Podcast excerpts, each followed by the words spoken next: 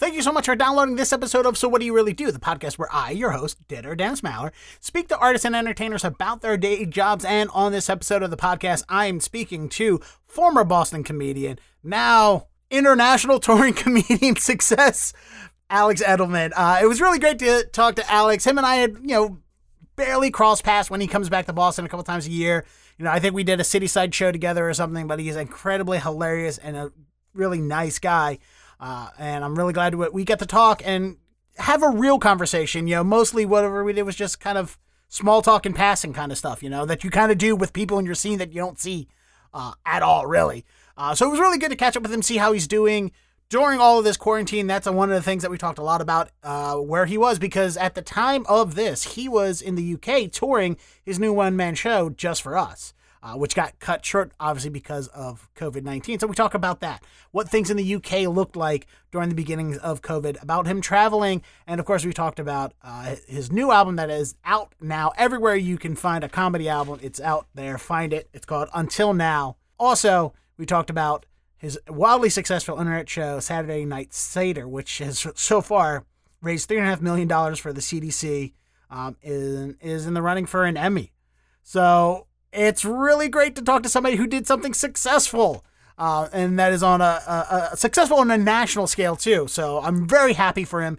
He was very open. There's a, a, a lot of exclu well, not a lot. There's a few exclusives that we talk about here, things that he had not talked to anybody else about. Uh, and if you listen to his album, uh, I asked him a question at the end of the podcast that is related to album. So I do recommend you listening to his album until now, everywhere, iTunes, Spotify, anywhere you can get it, of course, on his website too. So go listen to his album. It's very well done. It's got a couple of really great, funny stories, a couple of, uh, a few incidents of just when you just walk into one of those dumb, insane events and you just, it blows your mind and you can't control your anger. He has a couple of those on it and it was a real delight. I got to listen to, uh, to a preview of it because I'm a member of journalism.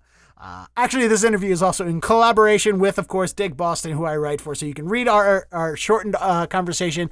And of course, if you're coming here from Dig Boston, thank you so much for listening to the full extended conversation I had with Alex.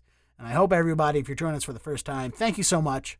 If you like this, please, you know, leave a comment on whatever podcast aggregator that you are listening to this podcast on iTunes, Stitcher, Google Play, Pandora, um, iHeartRadio. Yes, my podcast is now on iHeartRadio, which is the company that not only fired me after 15 years of work with them, it is also the company that called the police to my house because they thought I was a domestic terrorist after they fired me.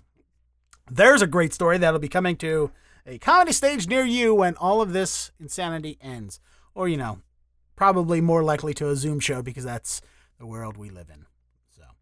Anyway, thank you so much for coming here. I appreciate it. Uh, if this is your first time listening, please, you know, subscribe because uh, I'll I talk to a lot of artists and entertainers, mostly comedians, because that's who's in my wheelhouse about their day jobs, the things that we do during the day to support what we want to do at night. You know, back when some of us had day jobs. So, anyway, thank you so much for listening. Please enjoy my conversation with comedian and TV writer Alex Edelman. How you doing, by the way, buddy? It's good seeing you again. Yeah, man. Thanks for having me. They yeah, were, not a problem. They said your name, and I was like, oh, yeah, sick, for sure. Well, I, I, I got to open up with the question that we have to ask everybody in this time and day is like, how are you doing? Which we all know is secret code for are you sick or have you been sick? I haven't been sick. I've traveled a lot more than I think most folks have. I traveled from London to New York, then New York to Boston, then Boston to Los Angeles. So, I mean, yeah, I noticed you were in LA right now. What what are you doing all the way out there uh, right now? I I I uh, live out here. I'm I'm back and forth between LA and sort okay. of the road, or LA, I guess, and and and uh, and New York. I'm in LA and New York a lot. Yeah, because I think the last time I ran into you when you came to City Side or somewhere like that, um, back here in Boston, I thought you were living in Newark last time I talked to you. I'm I'm always some I'm always somewhere different, but I keep a I have a place here and I, I love it here. And there are a bunch of Bostonian guys out here, Mike Malloy and that. So oh yeah, nice. Mikey. I actually I miss Mike. I wish he would visit more, but you know, traveling back is not as great as. Well, yeah, that was the thing because I was looking. You were at, in London doing a one man show when COVID hit, right? I was on tour in the UK, and yeah, I mean, I was in Glas. My last show was in Glasgow, and I shut everything down. And I got a couple of notes from people who are like, can't believe you. This is just a flu. I can't believe you. You'd, you'd stop. Can't, can't believe you'd stop. stop. You know, stop touring. We don't want any cowards in the UK. And I was like, well, those cowards are all going to die. So, uh, well, what what did what did the beginning of COVID look like in the UK? Because I know right how much it looked like here in the US. Because I've talked to a lot of people, we've seen it, but in the UK, there, I'm sure. I mean, in the middle of Brexit and all of this shit that's going on there. Could, is this just added chaos or is it completely different chaos? It was very 12 monkeys because no one was sure what to believe about anything. Like, I was staying with some friends when the news started to break, and they looked at me like an intruder, you know, like no one was sure. and it was a real thing. It was a real, like, it was a really weird moment. It was like a very strange time where no one was sure. No one was sure what it was going to be or how or, or what was happening, and I think it just made people very scared. And uh, it was sad. It was a sad thing. To, it was a sad thing to watch, but totally understood it. And getting out of the UK was insane, and and it's sad, man. It's so sad. It's so sad to watch a, a country sort of go down the rabbit hole in real time. And I'm sure people over here were experiencing the same thing, but but I was traveling the country, so I was watching different parts of the country respond to it and also I was I was out in the clubs every night, or I was out in the comedy clubs and small theaters, so I saw things just start to slowly turn down and shut down, and that was wild. No, well, I was going to ask because you were doing your one man show, your newest one man show, just for us out there, which um, is, as far as I know, is begot from a lot of current internet drama. Oh, dude, yeah, is it, to a meeting of Nazis. That's what you're trying. Is it to fair to call is is death threats from Nazis on Twitter? Is it fair to call that drama? Am I, am I, I mean, I haven't gotten death threats since 2018. I think I'm I think I'm pretty in the in the clear, and a lot of my enemies get suspended. A lot of my uh, it's one of those things where I can, I can never quite tell. I'm pretty active um, in in terms of for those not listening. I I went to a meeting of Nazis in Long Island City, and um, and sat there for like an hour, and that's what the show's about and uh, it was really interesting. And I I would say that I'm active on on as an observer on a kind of a bunch of uh, I, I keep I keep tabs on Nazis on Facebook and Twitter, and there are a couple of other Nazi social networks that I that I sort of uh, that I sort of keep track of, and there's a network called Gab that's a Nazi um, that's sort of like I would describe it as Nazi Facebook, and you know, I'm on Gab. I've got a couple different Gab accounts, and I I keep track of of where they're of what they're up to and what they're saying, and I think it's important to do that, and it's fun it's fun and interesting because uh, it's because you're always like, well, at least they're open with it. It's the mo- worst, most vile shit you've ever seen, but Nazis are the craziest. So yeah, I was touring that show. When you snuck your way into that meeting, was it research purposes? Did you accidentally walk into it? What? How? So, how and why did you go to a, a, Nazi rally, being a very openly Orthodox Jewish man? Well, you know, uh, someone had tweeted. I got some anti-Semitic abuse for something I uh, for some radio show I did or something like that, and so I just sort of I started adding these Nazis to a Twitter list, and I, I keep a list on Twitter. You can make your own lists, mm-hmm. and the list that I put all the uh, anti Semites on um, are, are the list is called Jewish National Fund contributors, and so there are you know that name obviously is not something that most white nationalists are psyched about being added to, and so I get a lot of those folks that block me. But um, but some of them have uh, you know I'm just I was about to pull up the list. I think I've got about uh, I think I've got about 300 people on this list. And and one of them tweeted, "Hey, if you're not ashamed of your whiteness, come to this address." And I was like, "Well, I'm curious about my whiteness. I should go to that address." also, I love doing stuff where I might die. Like that's a big part of my uh, life, and even the album that that comes out that's coming out you know, I, I, like stuff where there is a bit of danger or there's a bit of. Um, I love awkwardness. I love a little bit of uh, tension or uh, silence or you know uncomfortable stuff. And and so I think that like that that was a really perfect space for me because you know I like it. I like I sort of love those like gray spaces where people aren't sure what to say or what to do because I kind of I know who I am and I, I, don't know. I just I like those things.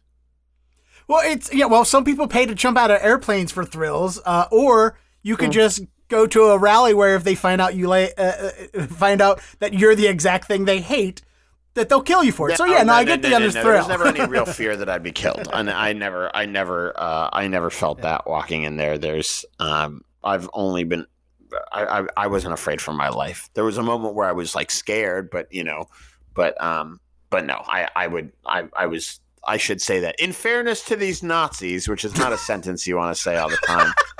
In fairness to these Nazis, I didn't think they were going to kill me. Well, yeah, well, you have a, you know, we're in the precipice right now of a, a huge Black Lives Matter movement uh, going on in this country right now, and it's we're seeing the ugly face of a lot of racist people right now with sure. you know, the the thin blue line and all lives matter and all that stuff, and it's it's weird that all of this hatred is so in our face and open right now. Because I'm it, when you talk to the, the, the to, when you listen to racist people talk against the Black Lives Matter movement, it's very much they hate them because they think that they are lesser than white people, which is insane and stupid to think. Well, Anti-Semitism wait, is when you th- you think you think that. Sorry, what do you mean? What do you mean, Dan? Well, a, a, lot of racist people think that black people are beneath them. That's why they hate them. Sure, I think yeah. a lot of racism comes out of fear, though, right? Yeah, and I, it's always you know, I, and I'm not Jewish. I had one Jewish uncle. He died when I was six. Sorry um, about that. I, was well. Uh, well, I remember the. Well, I, I, I almost ahead, did. Go ahead, go no, ahead. I almost did a bit where it's like when I was six, they do the the one scoop at a time thing, and I, my real thought at six years old was like, man, this is gonna take a long time because I didn't know anything about Jewish funerals. I didn't mean to do bit. That's fine. What I meant to say was, it's interesting. Anti-Semitism is interesting to me because when you listen to to people complain about that, it's because, oh, we hate the Jews because they run the media. We hate the Jews because they're successful. They own the banks. They own the Jews. They do all the thing. And it's weird that we have racists that look at everybody else of color as being beneath them, but then look at hate the Jews for the same reason because, or hate the Jews just as much because they think they're better than white people. It's a weird inner string. I think insane that, thing. I didn't mean to open with anti-Semitism. We just kind of walked into no, it. No, no. I mean, I'll say this about I, I, think applying a blanket rule to racism is is is dangerous because you could leave something out or, or put something in. But but I'll say that I think a lot of racism uh, comes comes in and out of fear. People are afraid of something. People are uh, people don't understand something, and so it, it scares them. Or people attributing positive attributes to a group of people or negative attributes to a group of people. They're, those are both racist things, and so. Um, you know, I don't know if people think that black people are beneath them, but they've ascribed a set of values to black people or a set of attributes to black people based on something that may have nothing to do with the individual. And so that is, you know, that's a form of racism. And the same goes for Judaism. Let's say go or sorry the same goes for anti-semitism the same goes for you know sort of anti-latino sentiment or anti-asian sentiment. And a lot of positive set you know model minority stereotypes ascribed to asian american people. And so you know it's it's a weird because i, I think that uh, people aren't sure right now about um, i think there are and also there are always people who i think have genuine uh, concerns that aren't necessarily based in fact, but they're convinced of them. And I think we're seeing some of those in sort of the responses to Black Lives Matter. I'm I'm I'm I'm really I made this Passover thing. And I'm not oh, sure yeah, by the way, congratulations on that. Yeah, a Saturday Night Seder yeah. raised what over three million dollars now, and it's being nominated yeah, we, for an Emmy. We raised a lot of money for the CDC Foundation, and please let's talk about that. But we also we also donated the proceeds from the songs that we released from that to the for um to a great group called Jews for Racial and Economic Justice, and so that has been the response to that has been illuminating as well. But yeah, um, let's the racism and anti-Semitism. People are gonna be like, this guy's a fucking comedian. No, I was gonna work my way into to, sure, to the ahead. to the Saturday Night Seder thing, which I think let's talk about Judaism and then talk about the most Jewish thing ever, Seder. Um, which I, I, mean, I know you you were writing for a TV show previously, so it's mm-hmm. not uh, unheard of that you would have you know that they would have reached out to you. But what, who, and how did they reach out to you about writing for Saturday Night Seder? So my buddy Benj Pasek is a well. He saw me do some stand up. He's a and and we became friends that way. He wrote him and his partner Justin Paul wrote the music for La La Land, Greatest Showman, Dear Evan Hansen, Aladdin. You know, different type of great great stuff. And Benj is like thirty five, and he's won a Grammy, an Oscar, and a Tony. He's a freaking genius. Oh, wow. And you know, he's won an Oscar. Dude has an Oscar in his house and he's just the greatest guy, nicest guy. And um, and we were talking at the beginning of quarantine. I was bummed because I had canceled the rest of this tour and sort of holding up in my apartment in New York. And Benj was like, "Hey, uh, what are you doing for Seder this year?" And I was like, "I don't know, man." And we sort of put together this um, this online Passover Seder, well, we recorded, we, we, we got a writer's room together, Benj and Adam Kantor, who's another producer, and a bunch of folks, uh, so many talented uh, writers and producers. We, we like basically had a writer's room and made a variety special, a comedy variety special out of the Passover Seder. And it was awesome. Like it was really fun. And we put a bazillion celebrities in because we asked like a couple celebrities and then that Benj knew and one or two folks that I knew. And then they asked their buddies. And, and like, then we asked a couple people through like a casting agent and people were like, it's for charity? Sure. And so we put in like, we had like Idina Menzel, Nick Kroll, Bette Midler, um, Josh Groban, Darren Criss, Rachel Brosnahan from Mrs. Maisel, um, just all these great um, Sarah Silverman found the afikoman in her asshole, like which was the coolest thing in the world. And very Sarah Silverman. oh, totally. We were like, Sarah, find it wherever you want. And Ben was like, you know, it's gonna be dirty, and it was amazing. she found it. It's one of the funniest things. The, the whole thing was it was funny and it was moving because we put in a bunch of rabbis and Reza Aslan, who's like an incredible intellect, and it raised uh, like and we streamed it on YouTube, and it raised like three and a half million dollars for the CDC Foundation, or wow. somewhere between three and three and a half. I can't tell where we are right now, but it's still raising money. That's great. It's so cool. It's interesting that you know during this quarantine, so many people have put together Zoom, Twitch, Instagram shows and stuff, and you guys put together a YouTube show that has a very n- niche audience. Yeah, for sure. Jews. And it's wildly successful, and that's great. And I'm happy to hear that when when when somebody uh, from uh, somebody that I know does something well, that that turns out to to do a successful. Because trust me, I've done entirely too many Zoom shows to the one person hosting the Zoom show. Oh, so. Oh, totally, man. But it was so fun to be, you know, because I was home in Boston. I got back to New. I flew back to New York because I had a flight booked to Boston, but I showed up at the airport and they're like, every flight is canceled. Um, you just just let let us get you out of here. I flew into Newark and it was like a ghost. It was a ghost town. It was crazy. And it was scary. Like I got off the plane and there was people in like full body white suits taking your temperature. Like no one knew what it was. I had to go through customs because they were like, "You want to tell us why you've been to every city in England?" I was like, "Well, I was on a tour." Uh, oh yeah, I guess you got to declare a lot of pass. Well, I guess it's all on your passport, or yeah, you have well, to just no. But they were like, accidentally tell them. They're like, "Have you been in any city other other than London?" And I was like, "Yeah." And they're like, "Which ones?" And I was like, "I have a list of 32." And they're like, "What the hell?"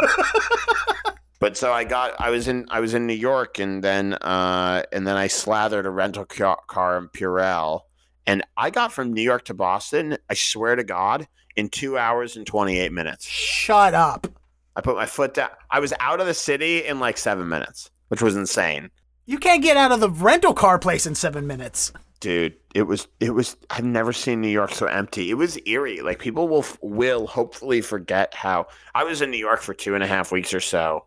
Like I would go out on the street for 45 minute walks around 10 o'clock at night just to get out of the house because no one was sure what quarantine meant or lockdown meant. And New York was a hot spot in those early days. And I would see five people, six people for walking around Manhattan, 45 minutes.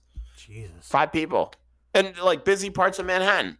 I'd walk through Times Square. Nobody. It was like it was like a Will. It was like I Am Legend. It really felt like that. And so, but you know, it was nice to get home to Boston. And I was in Boston for like three months, and it was kind of cruel irony because you know, March, March, April, March to April, April to May, May to June.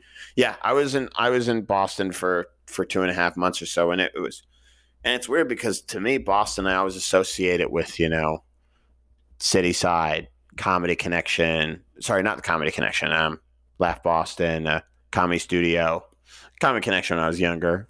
Other things, yeah. you know, I, occasionally I opened for Gulman at the Wilbur or something like that, or or, or Patton Oswalt somewhere, and, and, and like there was no comedy. Nothing was happening. I didn't see Dan Boulger. I didn't see Will Noonan. I didn't see any of my boys who's who are still who are still home. I didn't see man, it sucked. It really sucked to not uh, to be back in in Boston and sort of be trapped in this sort of like childhood home Groundhog's Day.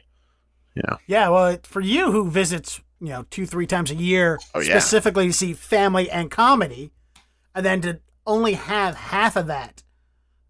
I imagine it's very upsetting and very weird for somebody, especially when you're traveling around seeing every different city and different scene and how you know how much it's progressed so yeah, I can understand. You know, I, I, I, I only know what it's looked like from Allston because that's where I've been the past four months. Allston. I was roller. I got I got a pair of rollerblades my third week, and I started rollerblading around. But I rediscovered sort of Boston from the street level up, but there was nowhere I could go. Like I was I was rollerblading around Allston, Brighton. I would go hiking every single week, at least once a week. I went to like Purgatory Chasm in Western Massachusetts. I I went on uh I went to the Blue Hills. People don't realize how much good hiking there is. Like the, one of the best hikes I did was like in Medford. I went to like there's there's incredible hiking in Medford that no one would know about, but but I sort of d- discovered Massachusetts, but I missed all the people, you know. So, yeah. Yeah. Were you uh, were you worried about your family at all? I guess were you worried about it? was your family worried at all because they've only seen the scope of what it looked like here, which is compared to the rest of the country, has been very uh, has not been as dangerous here or as bad here as it is in other countries or other cities because you know we kind of took this serious and when we took it serious from the beginning we just didn't really see the horror shit show that some of this has no, been across the country. No, my dad's a doctor, so I'm worried about that a little bit. He works at Brigham, and and and that was uh, I put him in the Seder. He's the last guy. He he he and his hospital staff at Brigham Women's are are the last people who offer sort of well wishes in this Passover thing that we made. And watching the video yesterday for some for some panel we were doing made me uh, choke up a bit.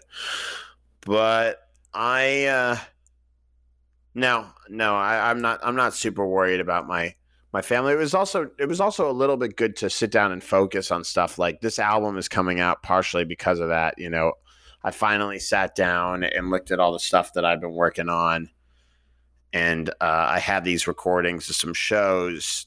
I did some shows in Minneapolis and uh, at Acme, and I had these, I had all these sets, and I picked my 22 favorite jokes or something. I picked all these bits that I really liked, and you know, and had some time to focus on, and so it was it was good. That was good. I was able to rediscover my family and sort of like sit down and take stock of things. So that's why the album is coming out. It's very much like a quarantine album, I guess.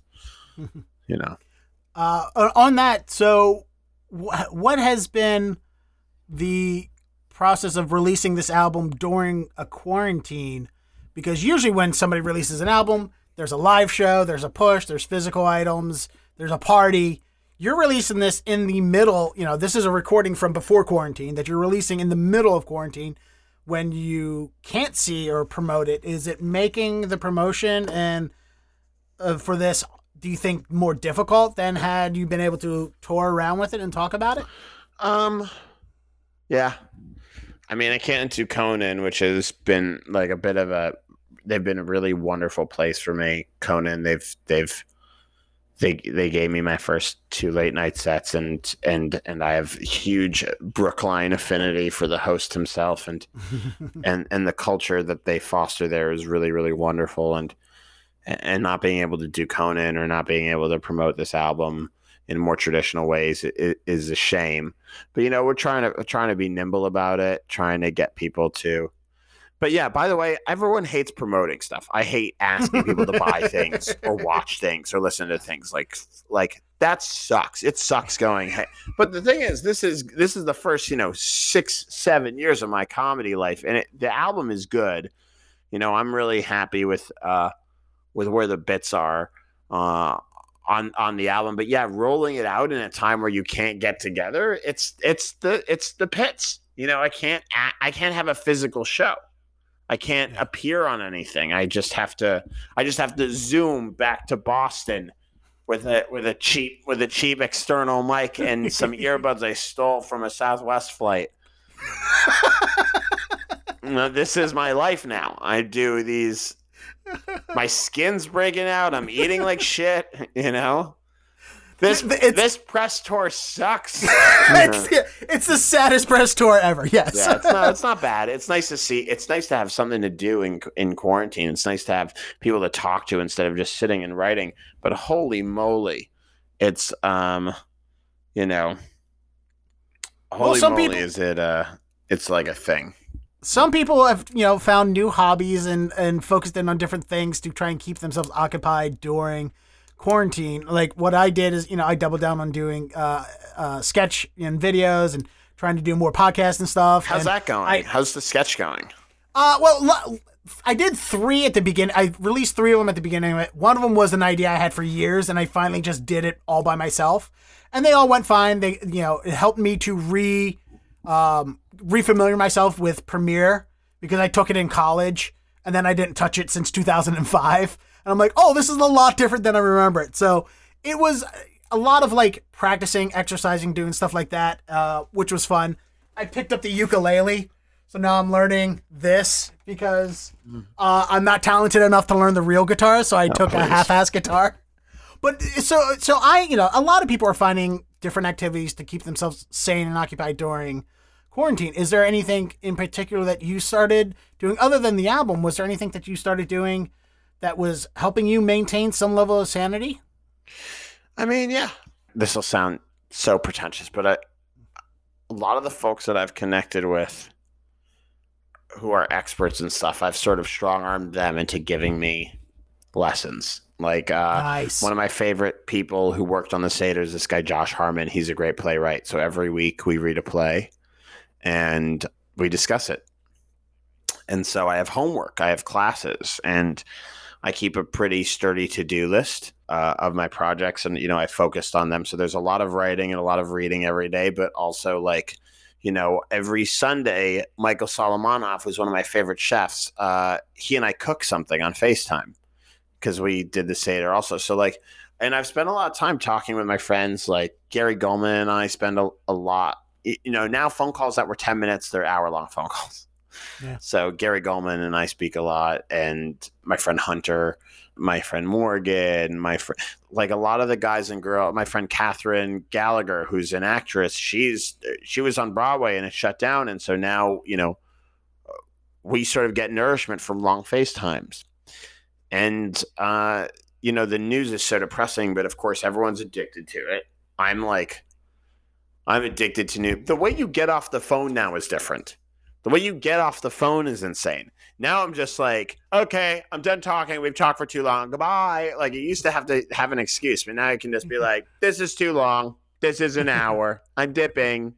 I had a phone call with my friend Jen the other day. Two hours and 49 minutes. Jeez. Yeah, we are redesigning a website, but still, I mean, like, uh, like these are the longest. My phone, if phone bills were still by the minute, well, I, I dude, there's nothing pretentious about that at all. I mean, in the beginning of the May, eh, at the beginning of May during all this, that's when I started like just shooting out messages, random messages to people like, "Hey, thinking of you, hoping you and all are healthy and happy. Take care. Talk to you soon." Like, just I send out so many random messages to people in the beginning of May, and then I also just like I am very much not Facebook happy birthday kind of person. And every day now, I'm sending people messages, happy birthday, saying, "Hey, I'm hoping you're healthy and happy." Because we Good are Good for you, man. Good for you. Yeah, well, Seriously. Yeah, and there and there's you know it, like you connecting with your friends. There's nothing wrong with that at all or pretentious. You know, it's nice to see that a lot of people are feeling a reason to be more connected with each other. So uh, now I know you used to write for the TV show The Great Outdoors. The Great uh, Indoors, baby. Great Indoors. Sorry, yeah. Uh, the uh, the the thirty minute LL Bean commercials. there were a lot. There was a lot of LL Bean in that show. It was a show about Joel McHale as sort of a rough and tumble outdoorsy reporter who's now a boss of millennials in an office. Yeah. What's the difference between writing uh, for the Great Indoors uh, as opposed to writing for, you know, an internet show like Saturday Night Seder? Oh, dude! I mean, writing for that, sh- writing for conventional TV, and I've done a couple times. I've got, I've been, I was writing on a Netflix show that comes out pretty soon called Teenage Bounty Hunters, which is a dramedy. Every project is different, and that project was really cool. It was a multi-camera sitcom, which means it filmed in front of a live studio audience, and I got to spend a lot of time with you know, really, really some of the funniest people on the planet work on these shows, and some uh, some people who aren't funny work on these shows. Like everything, our writers' room was so talented. Our actors were Stephen Fry, Christopher Mintz-Plasse, who's famous for playing McLovin, Christine Ko, who's on that show Dave now, and Joel McHale, and a guy named Shaun Brown, who's who's really talented and has done a bunch of stuff since then too. That, that, that was our core cast, and Stephen Fry is like one of the great comedy geniuses of all time, and so like yeah. to watch him work was uh, on a live stage, and Andy Ackerman, our director, did hundred episodes of Seinfeld. Like, it was sick. Like every day was every day I went to work just thrilled. And at lunch, I'd take a golf cart out. It was my first real writing job, and I was losing my mind because I was having so much fun. I missed it a lot. Um, the Seder was kind of my vision a bit in the way that the Great Indoors was not, and that's how it's supposed to be. But like, because I wasn't, I was a staff writer. I was the the sort of lowest rung on the totem pole and uh, I made a lot of mistakes because I was so uh, new. And you make mistakes in everything. And a lot of the lessons that I learned from my showrunner on the Great Indoors, Chris Harris, you know, I applied to running this little room, even though it was an internet show. Like TV jobs are all different, writing jobs are all different, but you do learn lessons from every one that are applicable in every other one. So, like I, I, I actually sat down a couple months ago and made a list of everything I did wrong in my various jobs and I was like, all right, let's make sure we try not to make some of these same mistakes again. Like I pitched and pitched and pitched on the Great Indoors. I was just constant as a volume pitcher. Maybe them being a bit too candid. But like, uh, because in comedy, in the jobs I've had before that, it was a volume pitch thing. And you know, I think towards the end of the room, I started to realize that because uh, you know I would never been in a writer's room before, I started to realize that it's better if you don't have the right joke, just get out of the way because someone else will pick you up and also be forgiving of other people when they pitch bad jokes because they're funny people anyway, and they're like, I don't know, man. Like they're the the bad lessons that you learn, the lessons that you learn about yourself in, in every room is really important. They move you towards they move you towards growth, and and so writing on the Seder was great because there was no one to check me because the room was fairly egoless, right? Like even though I'm like listed as head writer, everyone I, I just I just and I was just the one who had the most time to do the work that anyone else could have easily done. Like it would be it would be insane of me to be like I was a head writer because I had the most expertise. But because it was an egoless room, I tried to remember that you know it is good to have somebody to check you because you because you learn that way. So you know eh, we spent a lot of time in this room arguing and and that arguing was great and um, and would have never happened uh, sort of in a room that's more of a conventional television room where you need to sort of follow the showrunner's vision because they're the only ones who can really uh, get their arms around the whole thing. That so in a short answer to your question, the Seder was far more collaborative than a conventional television project or any TV room that I've worked on. But you know, I took all the lessons from those conventional TV projects and tried to apply them to the Seder. How's that for an answer, Dennis? Perfect. I loved it. It's, it was it's long. It was everything I wanted it to be when I wrote that question. Um, so we heard your list of all the talented people you work with. Let's hear the list of the untalented people you worked with that you mentioned before. No. oh, dude. Spill that tea. No. I don't know, uh, man. I've worked with. The funny thing is, almost everyone I've ever worked with has been talented. Not everyone I've ever worked with has been nice. You know, like I'm, or or like a good person. You know, I opened for Ryan Adams, and he was like my favorite musician, and I so admired him and so wanted to like him, and he turned out to be a real piece of shit. And so, like, uh, you know, and that was really, and, and that was really illuminating to see that on the road was really hard. Yeah, opening for him, and I opened for him at the State Theater in Portland, and like it was just a really ugly experience, and I couldn't stand it. It's the funny thing is, talent is John Baldessari is one of my favorite artists, and he likes to say that talent is cheap, and that is so true. Like talent is cheap, and and there are a lot of untalented people who are who you'd much rather work with than than talented folks. But yeah, sorry, my unsolicited Ryan Adams rant. no, please, uh, because I I got to uh, I was fortunate enough to listen to uh, a preview copy of the new album coming out. Oh, sure. And there's there's two really good stories about meeting famous people, and I've heard you talk about other uh, famous people you've run into. So you have a nice list of awkward uh, celebrity run-ins. So that Ryan Adams just adds to the story. the thing is, you never lose in in Los Angeles and New York. You run into these people, and if you're if you're a fucking outsider, you'll never lose that sense of holy shit. I shouldn't be meeting these people.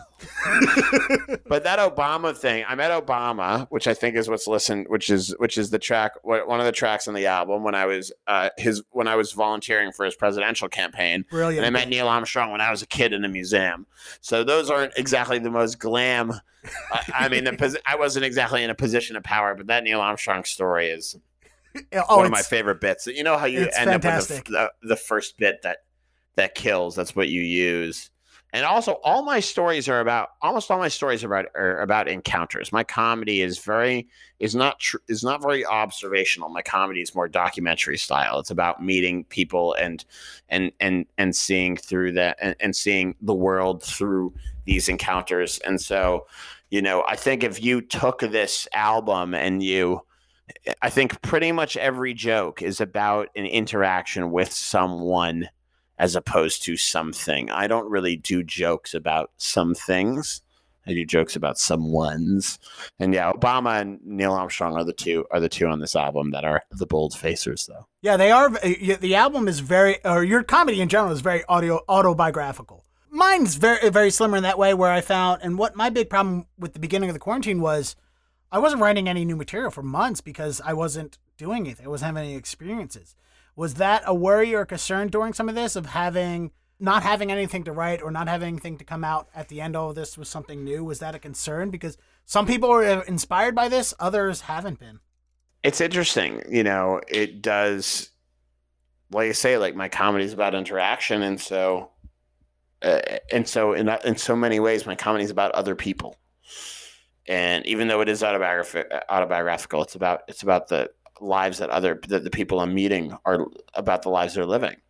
And so a lot of these a lot of people I'm meeting, and this will sound maybe a bit cold, their lives have been really complicated by this. And so that's really interesting.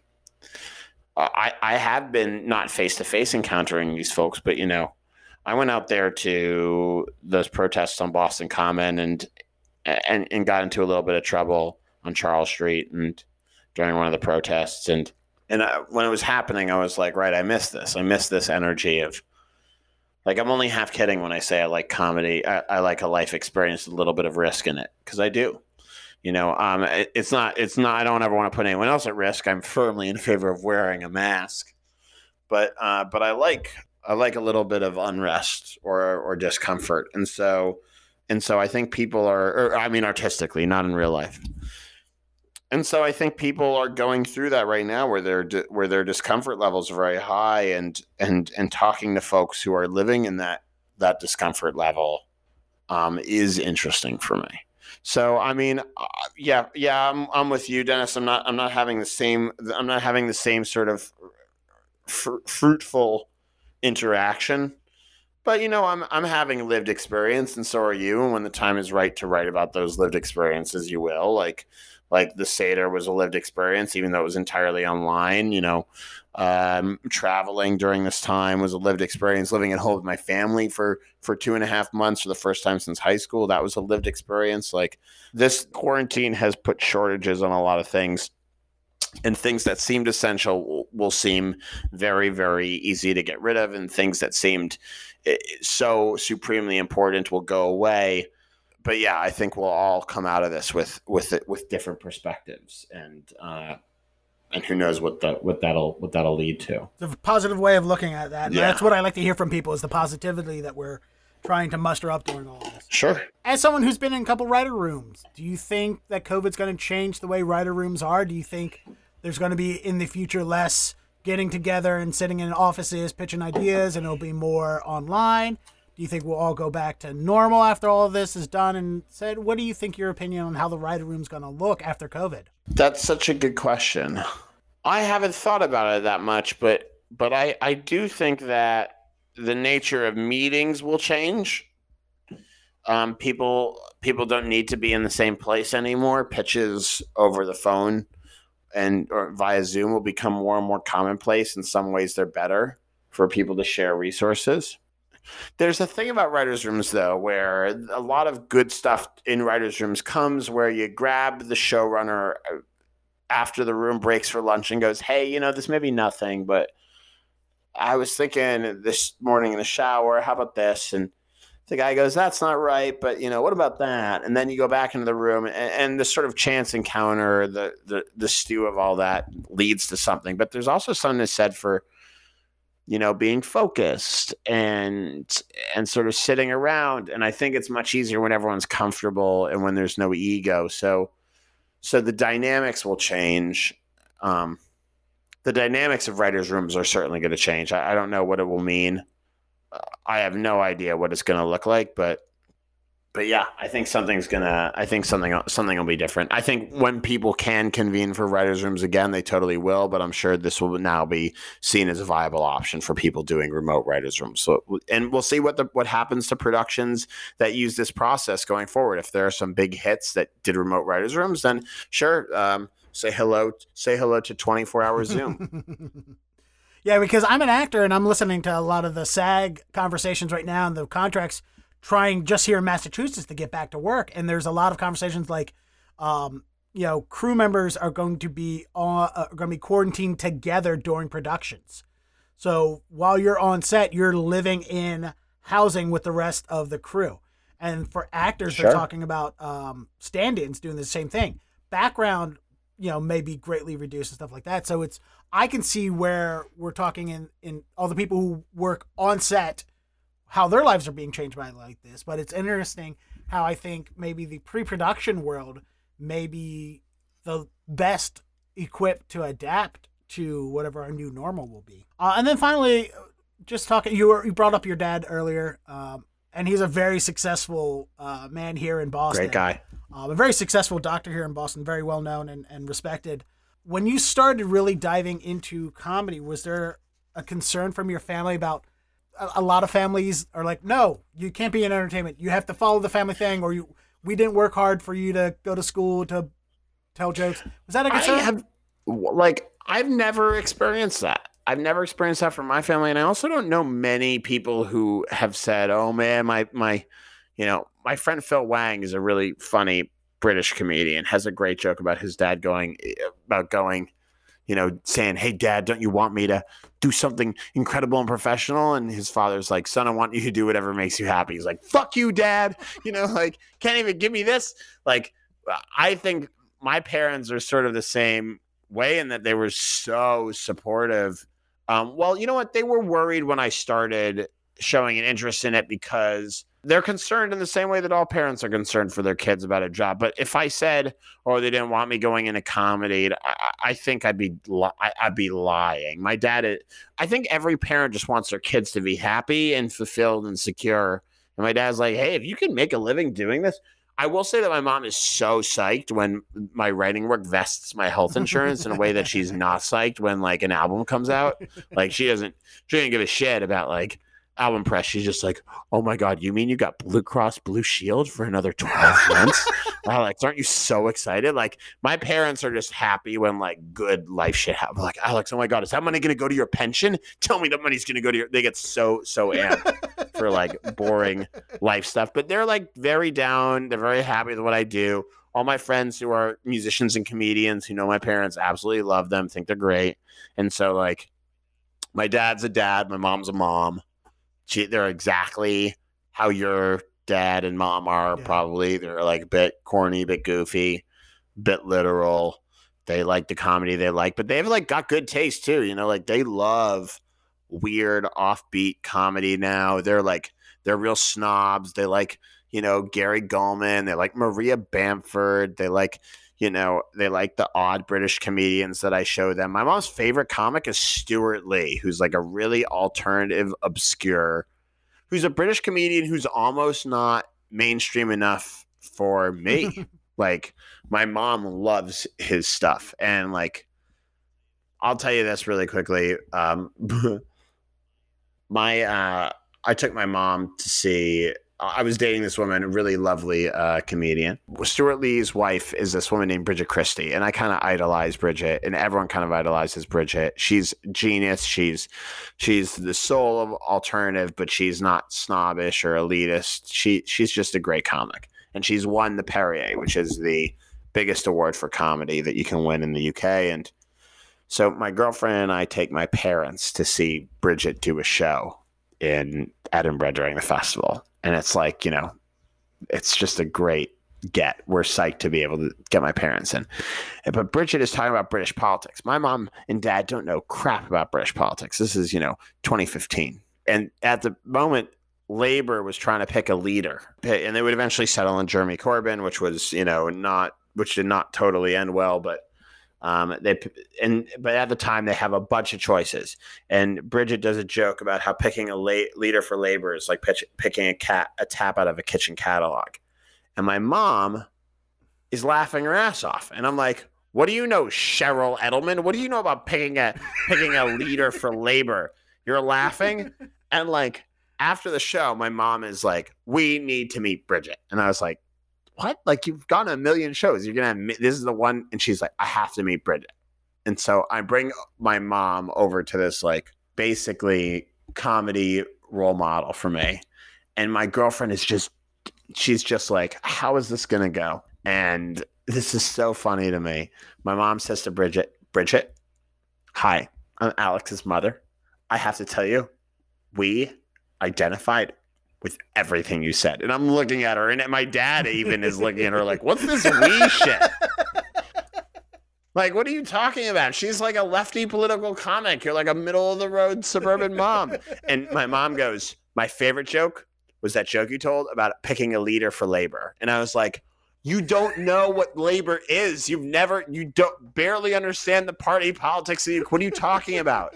And then she continued. She goes, When we had to pick a tap for our kitchen out of the catalog, they all look the same. How are you supposed to tell? And Bridget was like, Oh my God, right? like all the taps look the same.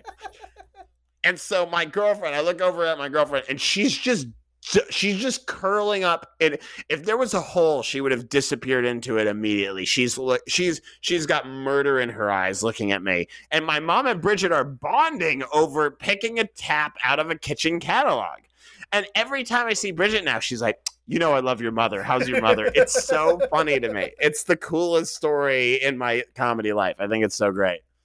Oh, that was so heartwarming. Yeah. Oh, I'm glad I asked. It's very nice.